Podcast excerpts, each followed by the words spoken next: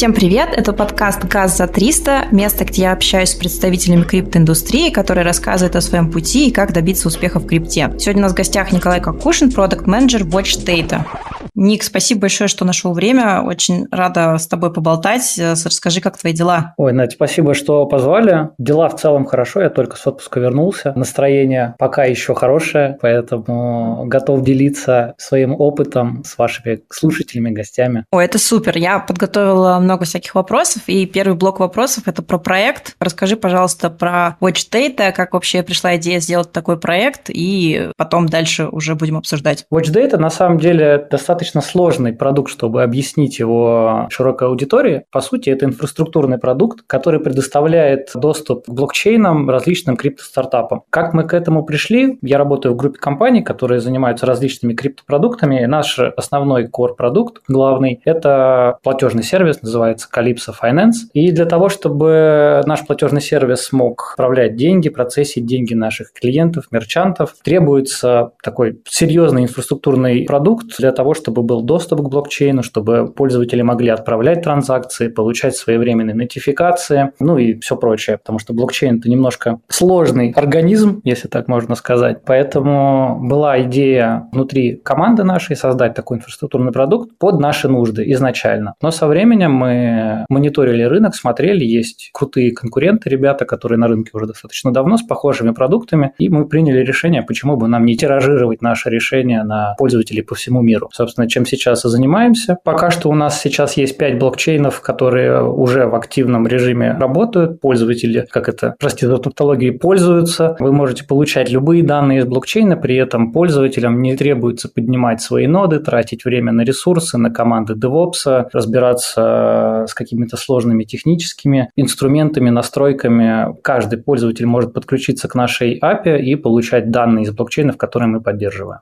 А ты рассказал про пять направлений, или я не так поняла? Нет, у нас пять блокчейнов есть, которые мы поддерживаем. Блокчейнов достаточно много, но мы на текущий момент поддерживаем основные популярные блокчейны, такие как Биткоин, Эфириум, Трон, Binance Smart Chain. Что еще? Я уже даже забыл. А, Полигон, конечно же. И тестнеты поддерживаем, чтобы пользователи могли, когда тестируют свои продукты, которые они разрабатывают с помощью WatchData, не отправлять это сразу на бой, то есть не гонять живые деньги, а как-то тестировать это все в тестнетах. О, тестнет – это клево. А расскажи, есть ли какие-то различия с работами с разными блокчейнами? Может быть, какие-то интересные особенности? Да, конечно, есть, но мы в первую очередь начинали работать с и ви эм-подобными блокчейнами, то есть Ethereum Virtual Machine. Скажем так, наша инфраструктура была изначально создана для этого, чтобы мы могли быстро добавлять именно и ви эм-подобные блокчейны, такие как, опять же, Эфир, Binance Smart Chain, Polygon и тому подобное. При работе с биткоином, конечно же, эта вся история немножко повернулась. Блокчейн совершенно по-другому устроен, поэтому была какая-то отдельная работа проведена именно техническая, инфраструктурная, различные базы данных использовались, как мы эти данные собираем, обрабатываем и предоставляем нашим пользователям, но, тем не менее, для пользователей в интерфейсе это не имеет никаких различий, значит, ну, то есть пользователь ничего не замечает, он может спокойно переключаться с одной сети на другую и получать те данные, которые ему необходимы. По поводу пользователей, как вы решаете такой кейс, если, например, у человека нет опыта в разработке, потому что ты сказал про эй пи ай, это все-таки какой-то бэкграунд разработческий, если у вас какие-то кейсы, кейсы, которых ты можешь рассказать? Честно сказать, изначально продукт направлен на людей, которые уже в разработке, то есть наша целевая аудитория – это разработчики, аналитики, люди, которые умеют в питоне, знают какие-то базовые навыки программирования, поэтому, скажем так, зайти пользователям, которые вообще практически не имеют каких-то навыков программирования, достаточно сложно. Но мы сейчас активно смотрим рынок и смотрим инструменты, которые помогают, скажем так, да, как сейчас популярно развитие ноу-код, думаем, как это можно упростить, как сделать гораздо проще, какие-то пытаться сделать решения, которые помогут еще большему количеству пользователей получить доступ к блокчейнам, которые поддерживают WatchData. Лё, очень интересно. А ты также упомянул конкурентов. Кого ты считаешь вашими конкурентами? И, может быть, тоже поразмышлять, в чем-то, может быть, они круче, в чем-то вы круче, какие вот вообще, если сравнение давать? Да, конкуренты, на самом деле, у нас уже достаточно крупные ребята. Они очень активные и быстро растут. Я назову там, наверное, трех основных. На самом деле их больше двадцать пять тридцать. Назову трех основных. Это Alchemy, Elchemy, это Moralis и, ну, допустим, Chainstack. Эти ребята так или иначе также предоставляют доступ к данным, но они на рынок зашли уже в бородатом две тысячи семнадцатом году, оказались в нужное время в нужном месте с нужным продуктом, когда технология вызывала очень огромный интерес на тот момент у начинающих разработчиков, и они, скажем так, попали на ту волну, когда они смогли и обучать, и как бы привлекать пользователей, которые потом оставались и до сих пор остаются с ними. Например, Alchemy, компания, которая уже стоит по оценкам больше десяти миллиардов долларов, это уже далеко не такой маленький стартап, это крупный единорог, у них крупные клиенты, такие как Meta, такой эн эф ти-маркетплейс OpenSea, различные криптокошельки большие, крупные, как Zerion, поэтому как бы с ними конкурировать нам достаточно сложно, потому что у них есть и деньги, и большое количество пользователей, и мы ищем слабые точки у конкурентов, пытаемся их реализовать. Например, не у всех конкурентов реализован такой блокчейн, как биткоин, не у каждого из конкурентов реализован блокчейн, как Binance Smart Chain. Трон – очень популярный блокчейн, в последнее время очень-очень сильно развивается. Мы бьем именно в эти точки, потому что для нас это сто процентов точки роста того, что нет у наших конкурентов. А по поводу инфуры, это считается вашим конкурентом? Инфура, да, можно считать нашим конкурентом. Это такой же технический, технологический гигант, который стоит тоже там несколько миллиардов долларов. Входит в группу компаний ConsenSys, который владеет также и MetaMask. Как бы с ними, с этими ребятами точно конкурировать нам достаточно сложно. Они больше про один блокчейн конкретный, про эфир. Конечно, у них есть и поддержка из Starknet, и они сейчас новые блокчейны добавляют. Но изначально они позиционировали себя как упрощение работы с эфиром и с этими блокчейнами, чтобы как бы точечно закрывать проблему конкретно работы с данным блокчейном. Ты упомянул еще по поводу того, что биткоин не у всех реализован, а вот мне стало интересно, во-первых, почему, а во-вторых, как вот выбирают те блокчейны, с которыми будут работать? Может быть, тут тоже есть что-то интересное? Слушай, это хороший вопрос. Мы пытались понять, почему у каких-то крупных провайдеров не реализованы такие блокчейны. Честно сказать, ответа у меня до сих пор нет, и ну, большие провайдеры всегда смогут быстро добавить такие блокчейны, для них это не будет сложностью. Но почему мы добавляем? Мы всегда смотрим на количество транзакций в блокчейне, насколько он популярен, и количество активных разработчиков в блокчейне. То есть есть популярные какие-то блокчейны, я не знаю, там не хочу сейчас называть, да, потому что я могу ошибаться там, или как-то неправильно преподнести информацию, но есть какие-то блокчейны, которые достаточно распиарены, крупные, больше восьмисот проектов активно разрабатываются, но по заявлениям этих же блокчейнов. На самом деле там десятки, наверное, активных крутых продуктов, все остальное такое полумертвое. Биткоин Биткоин – это самый главный, самый старый, самый надежный блокчейн, как считаем мы. И почему его не реализовывают наши конкуренты – очень большой вопрос для нас. Почему мы реализовали в первую очередь после эфира биткоин? Потому что, как я раньше упоминал, у нас есть флагманский продукт Calypso Finance, и он предоставляет возможность мерчантам процессить их деньги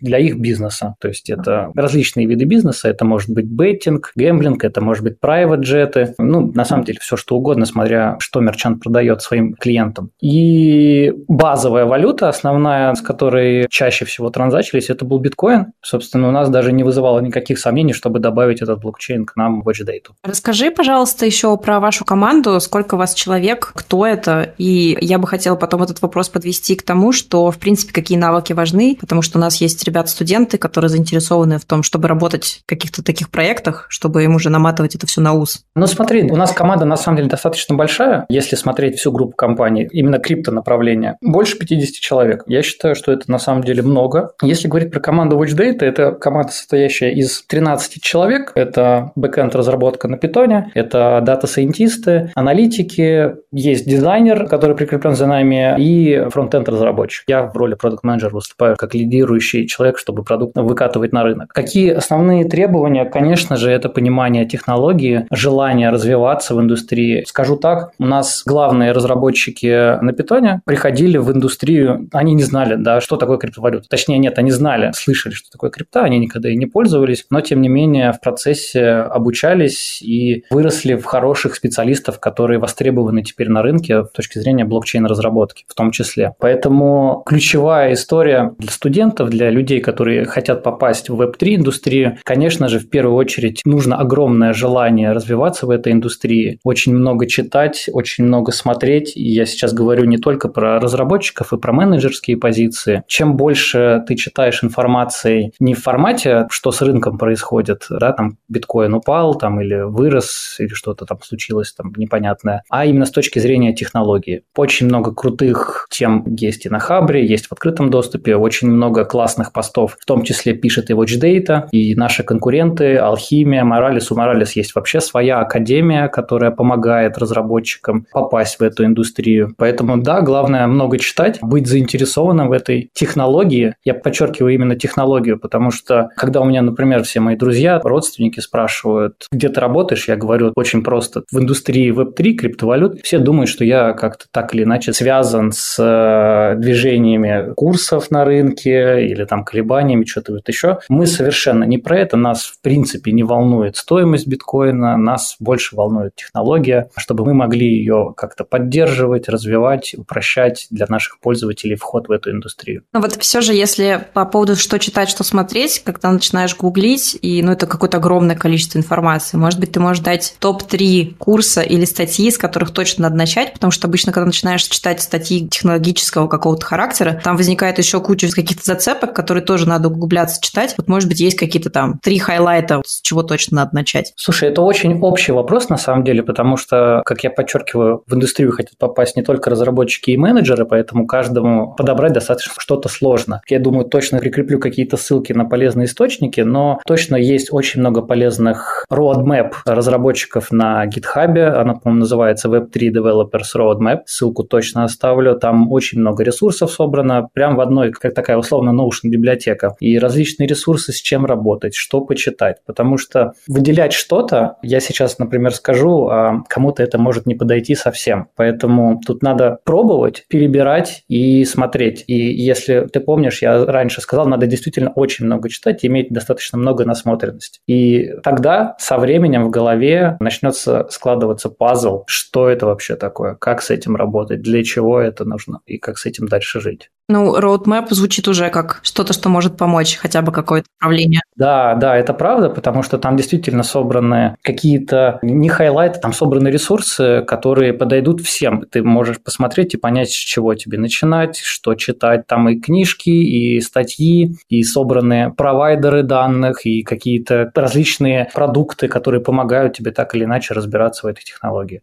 Лёва, я еще подумала о том, что интересно, что вот ты говоришь про менеджерские позиции тоже, и у меня менеджерская позиция ассоциировалась исключительно с софт-скиллами, что это больше что-то вот про организаторскую деятельность, ну, допустим, там можно долго перечислять, но мне кажется, что все развивается к тому, что должны быть довольно такие прокачанные хард-скиллы, то есть, условно, менеджерить проект, который работает в веб три, не зная технологии, это тоже будет довольно странно. Сто процентов. Тогда уже немножко расскажу про себя, как я попал, я занимаю позицию менеджерскую, я продакт-менеджер. Мое знакомство с криптой началось в две тысячи шестнадцатом году. Я работал в телеком-компании, мы возили смартфоны из Китая в Россию. Я тогда только-только узнал, что такое криптовалюта, и мы как-то попробовали с ребятами привезти майнеры из Китая. Привезли, поставили у себя в офисе, попробовали. На следующий день вывели деньги, и тут у всех, скажем так, открылись глаза, что это что-то непонятное, но очень интересное. Дальше вся эта история начала развиваться, мы таскали достаточно много видеокарточек, продавали их, пока не случился первый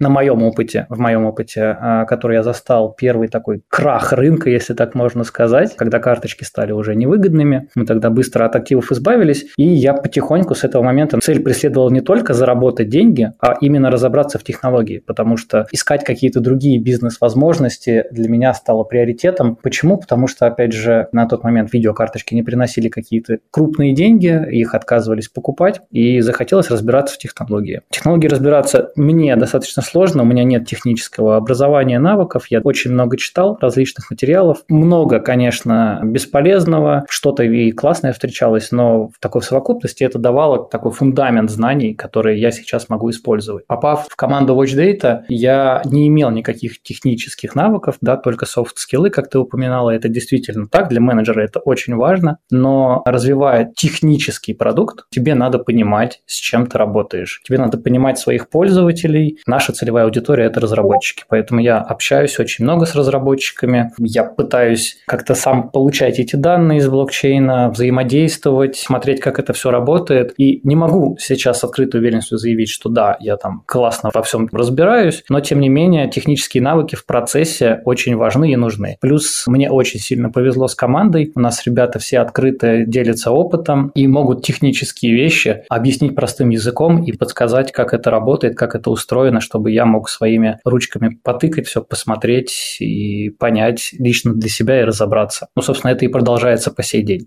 Ты, кстати, сказал по поводу того, что у тебя не было какого-то технического бэкграунда, и это такой вопрос, который задаю всем гостям. Как ты считаешь, есть ли вообще разделение технарий и гуманитарий в плане того, что кто-то может сказать, что вот я гуманитарий, и мне вот в крипту точно не надо, там что-то какие-то эти алгоритмы? Что ты можешь по этому поводу сказать? Слушай, ну индустрия, как и любая другая, достаточно большая. Да, если мы возьмем какую-нибудь компанию сап, я не знаю, да, там крупную технологическую, они делают технические продукты, но тем не менее у них очень много ребят, которые занимают менеджерские позиции и в технике не разбираются совсем. Также и в крипте. Крипта, давайте откровенно, люди смотрят на крипту в первую очередь на текущий момент как не на технологию, а как на средства заработка. И очень много крупным проектам требуется маркетинг. Маркетинг в крипте – это must-have, без маркетинга твои продукты вообще не будут жить, поэтому это то, с чем работают, если так можно сказать, сегментированные гуманитарии. Есть часть работы, да, действительно, где людям не требуется разбираться в технических каких-то аспектах. Это окей, таких кейсов очень много. У нас в команде маркетинговый отдел составляет из пяти человек. Ребята приходили с навыками в крипте, но, опять же, не с техническими. Там люди знают, что такое крипта, для чего она, как ей пользоваться, но, тем не менее, там, как получить через опишку какие-нибудь последний номер блока из эфира, ни у кого таких знаний не было и, по сути, нет. И это им не мешает как-то коммуницировать и преподносить пользу наших продуктов для аудитории. Маркетинг, кстати, интересно, потому что вот я тоже замечаю, когда заходишь, тут даже хотя бы взять дискорд-сообщество, да, как вот там, если брать какие-то проекты, там, эн эф ти или еще что-то, вот, где я смогла поучаствовать, тоже смотришь, что какие-то очень активные, какие-то там придумывают как акции, там, типа, условно, приведи друга, но все это более такое, какое-то клевое, классное. Кто-то постепенно начинает загибаться, и тут очень интересно, что действительно маркетинг – это такая, мне показалось, очень важная составляющая всего этого процесса. Знаешь, даже немножко поправлю, маркетинг сто процентов, если у твоего продукта есть крутое комьюнити, которое, во-первых, общается с тобой, подсказывает твоему продукту, что не так, потому что ребята заинтересованы в твоем продукте. Когда есть крутое комьюнити, это значит, что твой продукт уже пользуется успехом. Поэтому, наверное, критерии, таких три критерия успеха любого крипто-стартапа – это маркетинг, хороший маркетинг, это комьюнити, активное комьюнити и это технология, конечно. Продукт, который дает рынку. Слушай, это интересно. Что значит хороший маркетинг? То есть есть какие-то критерии? Это вопрос очень хороший. Что такое хороший маркетинг? Это не всегда очень много денег, хотя на самом деле ресурсы этого требуют. Бесплатно маркетиться достаточно сложно. Хороший маркетинг, например, для технических продуктов, таких как WatchData, это участие в тех же самых хакатонах. Спонсирование, когда ты проводишь хакатон, WatchData выступает как платформа, на которой разработчики что-то делают и там получают какой-то призовой фонд. Тем самым создается такая синергия, у WatchData появляются пользователи, ребята, которые выиграли хакатон, получают денежное вознаграждение, кто не выиграл хакатон, получает какой-то экспириенс, опыт и нетворкинг в том числе. Это я сейчас один из примеров маркетинга только называю. На самом деле тоже нужно заявлять о себе в различные медиа, потому что если ты делаешь криптопродукт, то ты его скорее делаешь на весь рынок. В принципе, рынок блокчейна так устроен, ты маловероятно делаешь какие-то локальные продукты, если мы не говорим про совсем скам-проекты типа пирамид. Хотя и пирамиды тоже глобальные, мировые есть. И хорошо о себе заявить в крупных медиа стоит очень дорого, но это действительно того стоит, потому что появляется уверенность в том, что как бы я слышал про этих ребят, там, читал про них, они постоянно на слуху. Также у продукта немаловажно визуальная составляющая часть, поэтому дизайнеры очень сильно востребованы в крипте, а дизайнеры, которые понимают ю ай, ю ай, ю экс даже так, это как пользователям предоставить больше экспириенс при взаимодействии с продуктом, ценится очень дорого, и такие ребята прям на вес золота в любой криптокоманде. Да, не могу не сказать, что у вас очень клевый сайт. Мне прям очень нравится, мне кажется, он такой прям крипто-крипто. Над сайтом мы очень много работаем, ну не только над этим, вообще над каждыми сайтами, это такая история, которая раз в три месяца обновляется, появляется, потому что в целом рынок очень сильно динамический, и как бы надо соответствовать критериям, надо соответствовать конкурентам. Ну, вообще в целом крипта сложная технология, если заходить уже именно в технику. И чем проще ты сделаешь доступ для всех, тем у тебя больше пользователей будет, тем будет лучше и тебе, и ребятам, которые пользуются твоим продуктом. Я еще хотела спросить, ты сказал про сам продукт, про маркетинг, и вот по поводу комьюнити. Как вообще строить комьюнити? Как это получается так, что у одного продукта очень активное комьюнити, а у другого там уже давно никаких постов не появляется? В чем секрет? Секрета нет. Секрет в построении комьюнити – это долгая, монотонная работа, это постоянно писать какие-то различные гостевые посты, опять же, себе заявлять, Twitter, Facebook, как-то пытаться коммуницировать с пользователями. Если мы говорим про какие-нибудь эн эф ти-проекты, да, это как-то вовлекать путем аирдропа, ну, не только эн эф ти, на самом деле, просто про любой крипто-стартап, который раздает токены пользователям. Чем больше энгейджмента, чем больше вовлечения в твоей комьюнити для пользователей, тем больше вероятность, что оно будет живым. То есть ты как бы даешь крючок для пользователей, они смотрят, ага, интересно, то есть я могу сюда вступить и получить какую-то выгоду. И дальше твоя задача заинтересовать пользователя, чтобы он, получив выгоду, не ушел, а остался здесь с тобой дальше. Не обязательно для этого тратить деньги, для этого главное создать среду, где ребята со всего мира могут свободно общаться, в том числе и на различные, на свободные темы, либо спрашивать какие-то технические советы. На первых этапах, конечно, это выстраивать очень сложно, и действительно комьюнити, как и маркетинг, требует достаточно больших вливаний. Но комьюнити можно выстраивать очень медленно и не вкладывая туда больших средств, если вам позволяет ваши инвестиции, ваши денежные средства так коммуницировать с пользователями. Но в первую очередь, повторюсь, как я уже говорил, зная своих пользователей, зная, какие проблемы они решают, с какими проблемами они сталкиваются, у вас гораздо больше успехов на рынке, нежели если вы будете идти вслепую, не понимая, что делаете. Класс, спасибо большое. Ты немножко начал рассказывать про свой путь, и тут я хотела бы тебя спросить, ну, то есть ты говорил о том, что это не совсем про деньги, тебе стала интересна технология, а что тебя вообще больше всего вдохновляет? Интересный вопрос. Такой, порефлексировать даже можно. На текущий момент действительно технология очень сильно интересует. Различные блокчейны применяют различные подходы к разработке, они предоставляют различные продукты для пользователей. Да, и если в первый раз, когда я заходил, конечно же, это сто процентов были деньги, они казались шальными, быстрыми и достаточно легкими. Я там поставил какую-то видеокарточку, она там что-то поработала, и я за день там зарабатывал десять тысяч каких-нибудь рублей, не знаю, условно. Казалось, да, что я попал в какую-то сказку. Но сказка со временем порушилась. Почему она порушилась? Стало интересно разобраться, почему так происходит. Конечно, рынок сформировался, но еще не до конца. Да, рынок относительно молодой, как бы кто ни говорил. На рынке очень много манипуляторов, не очень хороших людей, которые так или иначе могут отобрать ваши деньги. Поэтому я для себя принял решение не играться, да, за какими-то крупными средствами, не играться в эти торги. Мне проще что-то купил, что я понимаю, что мне интересно, какие-то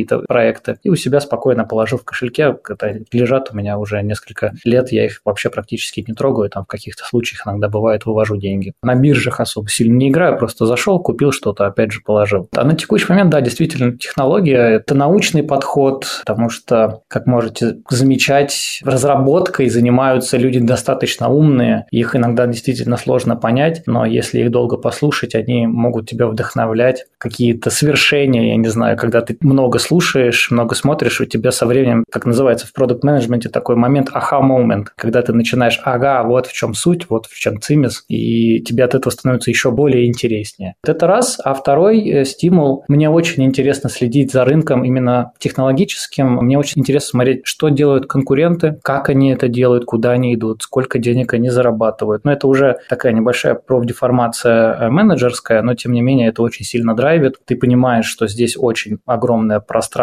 для заработка денег, именно для бизнеса. Очень огромное пространство для привлечения новых пользователей, потому что рынок еще действительно молодой, и много кто не заинтересован, либо слышал, но не участвовал. Поэтому два, наверное, таких аспекта, да, это мониторинг рынка и технология. Что касается децентрализации, как тебе вообще? Для меня просто это как основной вообще момент, почему мне все это интересно. Особенно в этом году, когда очевидно стало, что какие-то деньги могут заблокировать, какие-то аккаунты на биржах тоже блокируют, а я как бы как будто бы вне всего этого. Децентрализация для меня последние года два стала мнимой. Все крупные проекты фактически централизованы, даже банальный переход, недавний великий демердж, который случился на Proof of Stake, не означает, не знаю, для обывателей, что это децентрализованная теперь система. В моем понимании теперь не майнеры решают, а решают люди, у которых больше денег застейкано в сети эфира, которые принимают решения по валидации транзакций. Плюс недавние события с блокировкой Торнадо Кэш, баны аккаунтов от Инфуры Венесуэлы. Для меня децентрализация на данном рынке практически не существует. Возможно, есть какие-то блокчейны, не суперпопулярные, анонимные, которые все-таки еще про децентрализацию, но рынок диктует условия, что все-таки, как мне кажется, децентрализация в дальнейшем будущем маловероятна. Что касается проекта Zcash, они, по-моему, там все про какую-то анонимность, децентрализацию и прочее. Можешь как-то прокомментировать?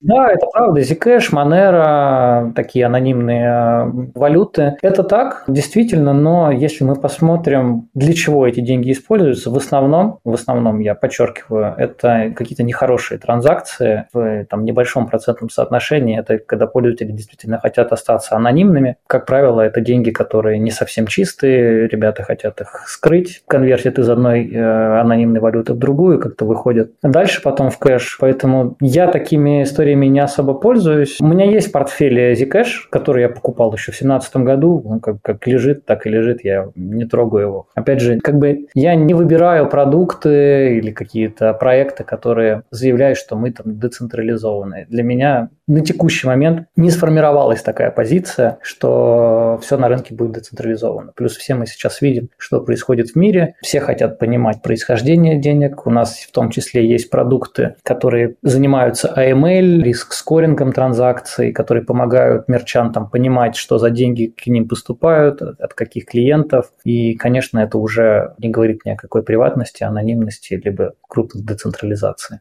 Ну да, про privacy я как-то тоже уже отпустила эту идею, потому что мне кажется, что это что-то такое уже тоже. Мы как будто все потеряли это, особенно если условно знать, чей кошелек, и вот как бы вообще все можно посмотреть в каком-нибудь эксплорере, и это, конечно, довольно круто. Это правда, даже, знаешь, действительно в эксплорере можно что-то посмотреть, и в эксплорере даже есть стикеры, которые показывают, кому принадлежит кошелек. А есть крупные продукты, такие как Crystal Blockchain, которые тебе позволяют провести расследование твоей транзакции и узнать вообще, откуда деньги. Деньги изначально завелись, куда они пришли. Ребята сотрудничают с такими крупными биржами, как Binance, поэтому анонимности, наверное, уже скорее нет, чем да. Ну, так же, как и децентрализации, очень много денег скапливаются у централизованных бирж, все там крутится. Да, есть, конечно, такой оплот децентрализованного мира, наверное, Декса. Это такие же биржи, которые не работают с фиатом. Там OneInch, Uniswap, PancakeSwap. Но если посмотреть статистику, да, там около семьдесят процентов пользователей практически практически не используют, они все деньги через централизованную биржу гоняют, потому что это понятно, это просто. Никто не хочет разбираться в каких-то относительно сложных для себя вещах. В этом и есть как и плюс, так и минус крипты, потому что люди, которые знают, что они со своими деньгами делают, они будут пользоваться теми сервисами, которые, возможно, децентрализованы, если так можно сказать. Если человеку лень разбираться, ну, как бы он там завел деньги на Binance, купил там и оставил их там. Любой запрос, откуда эти деньги, крупные биржи предоставляют либо правоохранительным хранительным органам без колебаний, так что privacy точно уже не про крипту. У меня, да, privacy точно нет, но я как-то держалась за децентрализацию, теперь и этого нет. Ладно. Ну, я смотри, я же не утверждаю, это мое мнение, мой вижен, я ни в коем случае никому не навязываю его, я сто процентов могу ошибаться, как и все мы простые человек. Вообще логично все очень, поэтому момент на подумать. Иногда это такие деструктивные какие-то грузные мысли, но я привык всегда говорить как есть, как это видится мне, поэтому сори, если твои ожидания немного не совпали с моими. Да, ничего, я переживу. Я хотела немного поговорить про инвестиции. Сейчас существует мнение о том, что это все было мыльный пузырь, и вот он лопнул, и вообще, может быть, ты можешь немножко поделиться психологией рынка. Могу. Как я уже раньше сказал, я для себя принял такое пассивное решение пассивного инвестора. Мыльный пузырь, он есть везде, на любом рынке. Рынки ипотечного кредитования, рынки обычных акций, облигаций, на автомобильном рынке, да где только его нет на самом деле. Это все большой пузырь, который в свое время надувается, потом сдувается и проходит несколько циклов, все потом дальше восстанавливается и как-то идет своим ходом. Также и с криптой, но с криптой все происходит более динамично, потому что рынок молодой, ликвидности не так много, как на фондовом рынке, например, и управлять, манипулировать таким рынком, как мне кажется, гораздо проще, и отнимать деньги у обычных обывателей, пользователей таких, как я, супер просто. Поэтому я пробовал, на самом деле, в начале своего пути как-то что-то там поторговать, что-то заработать. Потерял достаточно много денег для себя на эфире, когда он там с тысячи долларов до ста семидесяти, по-моему, или еще ниже опустился. Мне пришлось все это дело продавать, зафиксировал минуса и для себя принял решение, зачем я это делаю, если на таком long-term позиции эта штука в любом случае, как я считаю и надеюсь, из нас, к сожалению, будущее никто не видит, long-term позиции это может потенциально принести тебе какую-то прибыль. По психологии рынка, ну, надо быть хладнокровными и принимать решения всегда самим. В крипте есть такой термин do your own research, поэтому к мнениям инфлюенсеров прислушиваться можно, но всегда старайтесь разбираться в проектах, разбираться в их токеномике, собственно, сами, для того, чтобы вам и было понятно, куда вы вкладываете ваши деньги, что происходит с рынком. И главное, стараться не поддаваться панике. Бывают различные жизненные ситуации, когда тебе требуется очень много денег в моменте получить обратно, а у тебя эти деньги просто могут отобрать, отобрать рынок, потому что там все упало на дно. И поэтому такой, наверное, заезженный, но популярный, я считаю, правильный совет: не стоит вкладывать свои последние деньги с целью что-то там заработать и урвать. Вкладывайте именно ту сумму, без которой вы точно можете прожить. десять процентов для кого-то, для кого-то пять процентов, кого-то тридцать процентов. Может быть, все зависит от вашего риска-аппетита, вашего личного финансового менеджмента. Поэтому делайте собственный ресерч, держите руку на пульсе, смотрите, что происходит действительно с рынком, потому что недавний кейс показал, что и пассивное инвестирование тоже может закончиться крахом. Я достаточно много покупал Луну, Терра, наверное, кто-то знает про этот проект, и как бы не особо следил за новостями. Я тогда, к сожалению, был где-то в разъездах и не смог своевременно продать, и потерял там несколько десятков тысяч долларов на том, что просто данная крипта схлопнулась за несколько дней. Вот, поэтому, если вы даже выбрали позицию такого long-term инвестирования, в любом случае смотрите, что происходит с рынком, делайте балансировку портфеля, покупайте стейблкоины. Про стейблкоины тоже есть интересная история. Они же в основном централизованные, есть и децентрализованные стейблкоины, которые могут быть не менее опасны, чем и централизованные стейблкоины. Но хорошая диверсификация вашего портфеля как минимум позволит вам не потерять все ваши средства в моменте. Да, интересный момент. Это, как сказал, если я правильно запомнила, друг по поводу того, что сколько понимаешь, столько и вкладываешь. Что вот понимаешь на двадцать долларов, столько вот и положи. Да, типа того. Плюс рынок это позволяет. Вы действительно можете купить крипту на какие-то там небольшие суммы и потихоньку наращивать ваш портфель, заходить сразу на крупные суммы. Но если тебе это позволяет твое финансовое положение, если ты потеряешь деньги, тебе ничего от этого не будет, и ты готов это пережить, то, пожалуйста, почему нет? Бывают, конечно, такие случаи, когда кто-то рискнул, да, и сорвал куш. Но, сами понимаете, процент вероятности таких случаев крайне низок, и не стоит гнаться за успехом чужих людей. Половина из них врут, рисуют себе депозиты, и такие штуки вызывают фомо, поэтому хладнокровие, стратегия, которую вы выбрали, и ту сумму денег, которую вам не жалко в случае чего потерять. Да, кстати, интересный момент про врут, потому что мы же не можем никак проверить, если человек сказал, что вот было столько-то, стало столько-то, как бы мы же не знаем, поэтому да. Конечно, это манипуляция инфлюенсеров, ребята, в том числе, вот как мы говорили про маркетинг, это такой не очень хороший лично для меня маркетинг, ребята накачивают информацию о себе, заявляют, что они являются какими-то экспертами на рынке, дают какие-то сигналы, либо там что-то еще, продают свои проекты, которые со временем схлопнутся как пузырь, и ребята соберут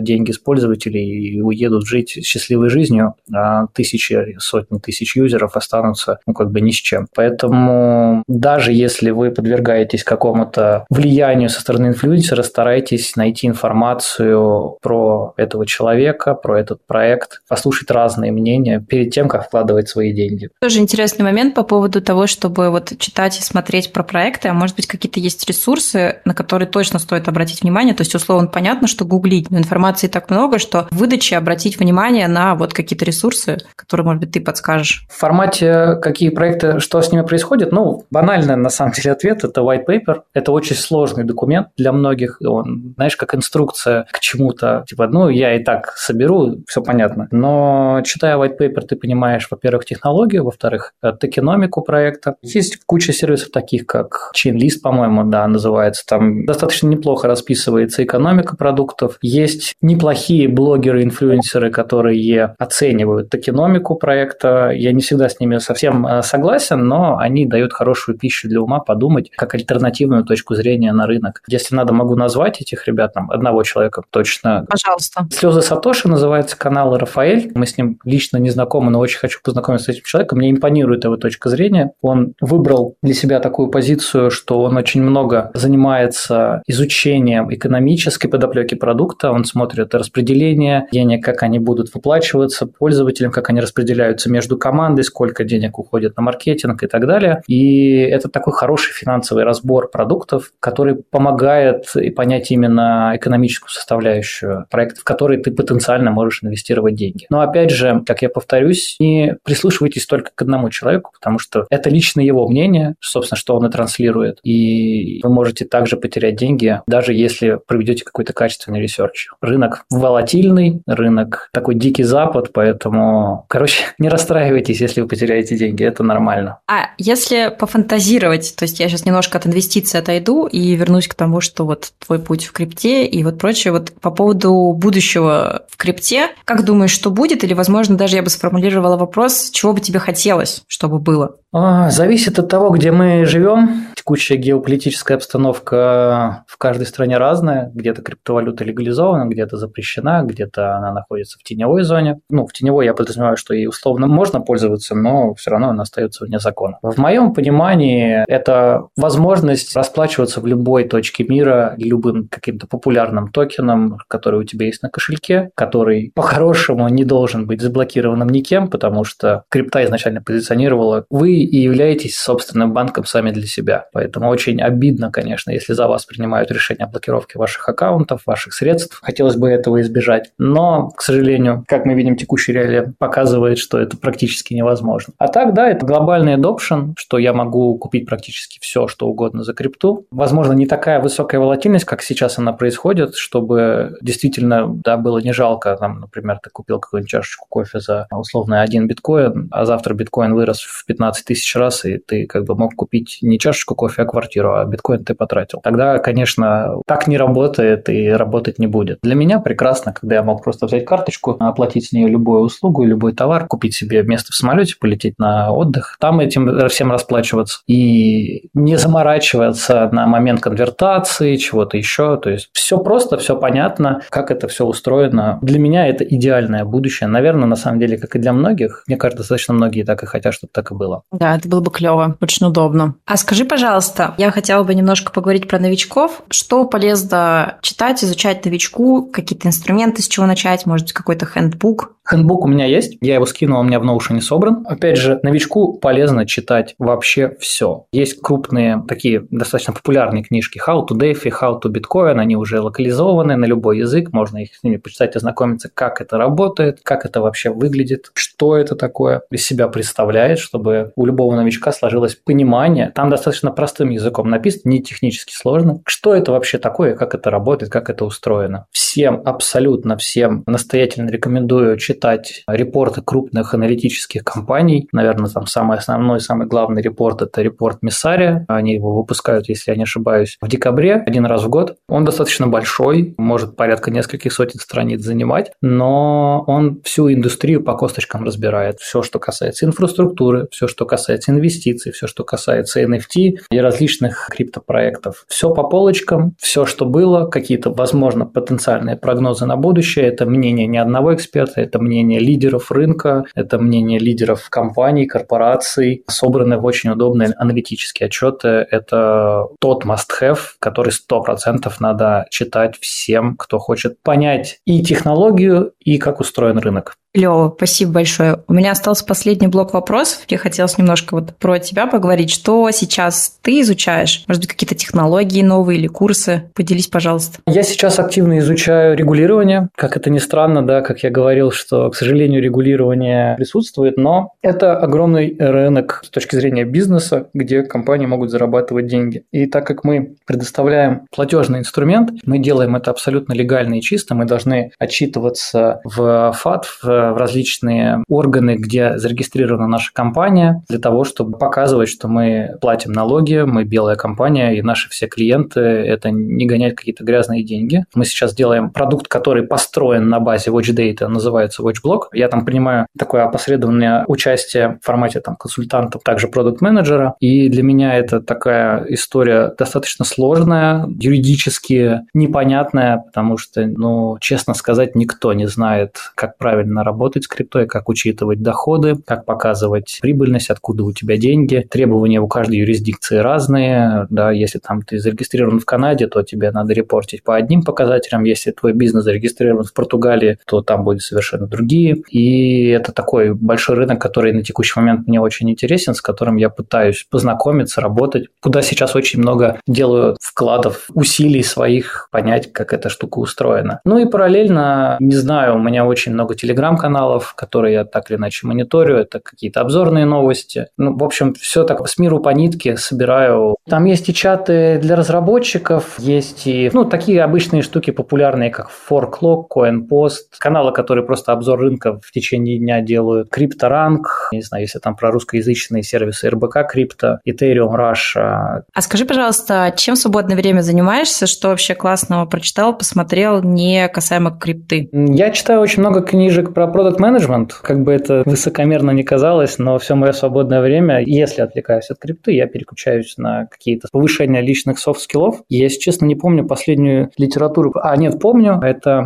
трилогия китайского писателя Лю Цисиня «Проблема трех тел», вроде она так называется. Это книга такая sci-fi, фантастика про будущее, про космос. Мне лично очень она понравилась, очень легко читается. У меня есть три настольные книжки. Если что, кстати, мы можем как-то их, не знаю, там не разыграть, а как-то передать вашим слушателям, подписчикам. Я с удовольствием ими поделюсь. Очень крутая штука, вот что мне действительно понравилось, если отвлечься от всей этой истории. А что за три книги, расскажи? Называется «Проблема трех тел», если я не ошибаюсь. Китайский автор Лю Цисинь. А, да, вижу, вижу, на что. Коротко, если говорить о завязке, то человечество связывается с инопланетным разумом Земли, и вот дальше понеслось-поехало. Все, что там дальше в книжке было, не буду спойлерить. Очень интересно, но прям советую. То, что у меня зашло, вот где-то месяца два назад я ее прочитал примерно. Интересно, что ты уже второй человек, с которым я говорю, по сути, человек из крипты, который также интересуется космосом. Видимо, что-то такое прослеживается.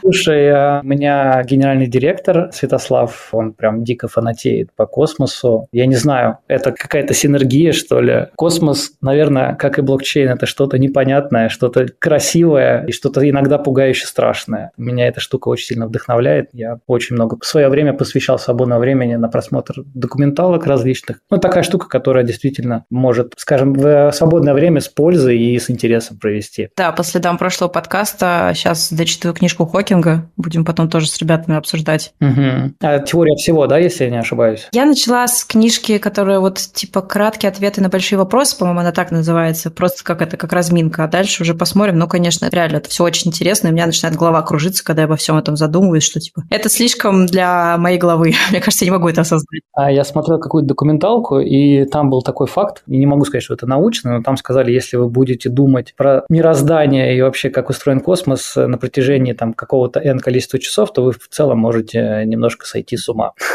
Сто процентов. Поэтому надо дозированно выбирать эту информацию. Класс. А самый последний мой вопрос – это по поводу вдохновления для наших новичков. Я часто слышу от ребят, я сама работаю в компании Arrival, и у нас там много очень таких технически подкованных людей. И вот а, я когда рассказываю, что я также работаю в эм си эс, что как бы крипта уже все, уже как бы, ну там все иксы уже сделаны, эфир упал в цене, и вообще все это мыльный пузырь, и как бы смысл вообще залетать в крипту, изучать Solidity. Как вот, что ты можешь по этому поводу сказать? Поздно ли уже? Да никогда не поздно, в любом возрасте, в любое время никогда не поздно что-то изучать и читать. Вы можете залететь в крипту и понять, что это не ваше, и это совершенно нормально, вам это неинтересно. У меня много друзей, с которыми я общаюсь, и долго уже продаю идею, типа, почему вы не инвестируете в крипту, им просто неинтересно. Это окей, это нормально. А что тебя вдохновляет? На самом деле ответ простой, если тебе нравится, если ты замечаешь за собой, что ты тратишь много свободного времени на изучение этой технологии, не просто изучение, изучения ради изучения, чтобы потом похвастаться, а тебе самому это интересно, то вдохновление у тебя уже есть, оно придет самой. И более того, интерес к этой теме не угасает, потому что технология развивается, технология меняется, меняется рынок, меняется все вокруг нас, и очень интересно за этим наблюдать, что происходит. Потому что если так ретроспективно посмотреть, за десять лет какой-то невероятный скачок технология сделала, но все еще не имеет огромного адопшена в обывательской среде. Да, как бы там кто не продавал технологию блокчейн, внедрять технологию блокчейн ради технологии блокчейн как бы никому не надо. Поэтому все зависит от вас, ребят. Если у вас есть настроение, есть желание чему-то учиться, это не обязательно может быть крипта. Надо много читать, много смотреть. Большая насмотренность очень много на что влияет. Вы сможете быстро потом уже, знаете, так условно по диагонали читать проекты, понимать их суть. На глаз можете со временем определять, интересно это вам или нет даже. Может быть, получится определять, скам это или не скам. Поэтому смотрите, дерзайте. Все зависит от вас. Ну и, кстати, да, по поводу поздно, ты сам говоришь о том, что массового адопшена еще нету, то есть это огромное поле работы, по сути. Да, это правда, и проекты пытаются сделать масс адопшен, опять же, через упрощение интерфейсов, да, если мы посмотрим, как развивался MetaMask, он из какой-то непонятной штуки вполне в приятный юзер-френдли интерфейс перерос, там, Trust Wallet, это вообще, наверное, один из самых простых и понятных кошельков для начинающих пользователей. Что происходит с EtherScan, ты уже можешь отслеживать, смотреть какую-то аналитику, аналитику читать. Все идет к тому, что продукты упрощают взаимодействие для того, чтобы все больше и больше пользователей интересовались технологией и понимали, как это работает, и меньше риска, что они деньги свои потеряют по своей ошибке. Да? Деньги можно потерять, как рынок тебе продиктует, но часто случаи бывают, что новички там, отправляют деньги не на тот адрес, или они не могут отправить деньги, они не знают, как это сделать. Сейчас действительно очень много ресурсов, где почитать, как посмотреть. И, честно сказать, их настолько много, что вот прям так выцепить и сказать, читайте только это, не получается, потому что кому-то это попадет в точку, для кого-то это будет бесполезная информация. Короче, у каждого свой путь. Да, знаешь, наверное, очень открытый ответ получился, но, опять же, анализируя свой путь, он, наверное, не такой большой в крипте, хотя, наверное, уже можно сказать, что это неплохо относительно. Надо прийти к своему мировоззрению, умозаключению и доверять только себе. Себя. Короче, звучит как конец вот книжки, про которую ты рассказывал. Какая-то китайская философия. Типа того, типа того, да. Класс, спасибо тебе большое, очень интересно было. Спасибо, что нашел время, я прям вообще с удовольствием поговорила. Спасибо, что позвала. Мне тоже очень приятно было поделиться какими-то знаниями своими. Я не знаю, полезно это будет кому-то или нет. Сто процентов полезно. Спасибо большое, хорошего тебе дня, и тогда будем на связи. Спасибо, взаимно.